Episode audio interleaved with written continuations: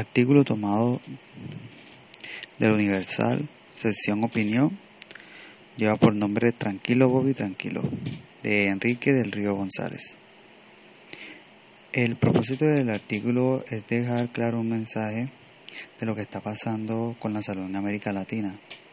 Si es bien saber, eh, por la crisis que está pasando, y no solamente en América Latina, sino en el mundo entero que hay muchos países que no tienen un sistema de salud que digamos que cumpla con todo lo establecido para atención ante emergencias sanitarias como esta, lo cual ha quedado evidente por todo lo que se está viendo desde hace meses atrás. Siento que el propósito de este artículo es crear una conciencia de mirar todo lo que está pasando y pues aportar más a este sistema como el sistema de salud que está bastante deteriorado. Quizás se tomen medidas a raíz de todo lo que está viviendo en cada uno mm, de los países en donde ha tocado fondo el virus, que hagan aporte no solo a la guerra, sino que a la salud, a la educación, y también ahí miramos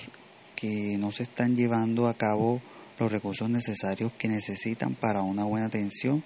en ámbitos de salud. Pregunta clave. Em, eh, ¿Qué está pasando con la salud? Si bien es cierto, a partir de las experiencias y todo lo que se está viviendo, mm, no está implementado un plan de emergencias sanitarias, no, están, no tienen los recursos necesarios para afrontar estas emergencias o para las situaciones que se presentan cada día. Eso es más que todo lo que se quiere preguntar, ¿qué está pasando con el sistema de, de salud hoy en día? No solamente en América Latina, sino en el mundo entero, como se ha venido presentando y evidenciando eh, por todos los medios por nosotros. Em, la salud eh,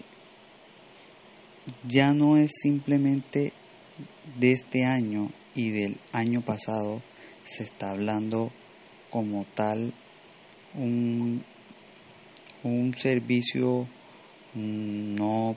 presentado con, como óptimo, ya, sino también de mucho tiempo atrás, pues ya que la información que están plasmando aquí en este artículo es de experiencia y las cosas con mayor actitud son tomadas de experiencias de datos relevantes. Eh, entonces, él está haciendo ese anclaje entre las experiencias de lo que está pasando en América Latina y el mundo para hacer su análisis crítico. Eh,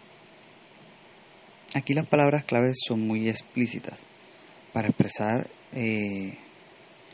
el actor su idea, eh, pero así muchas personas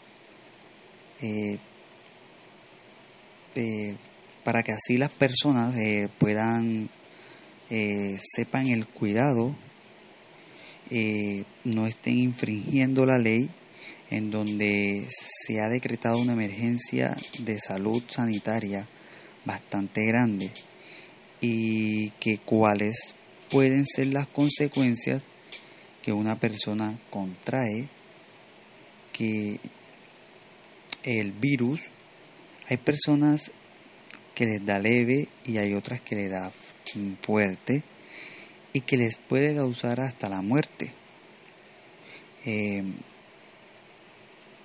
como tal lo que busca el autor es hacer sentir lo que causa este virus y sus consecuencias. Em, aquí se habla de priorizar siempre sobre cualquier otra cosa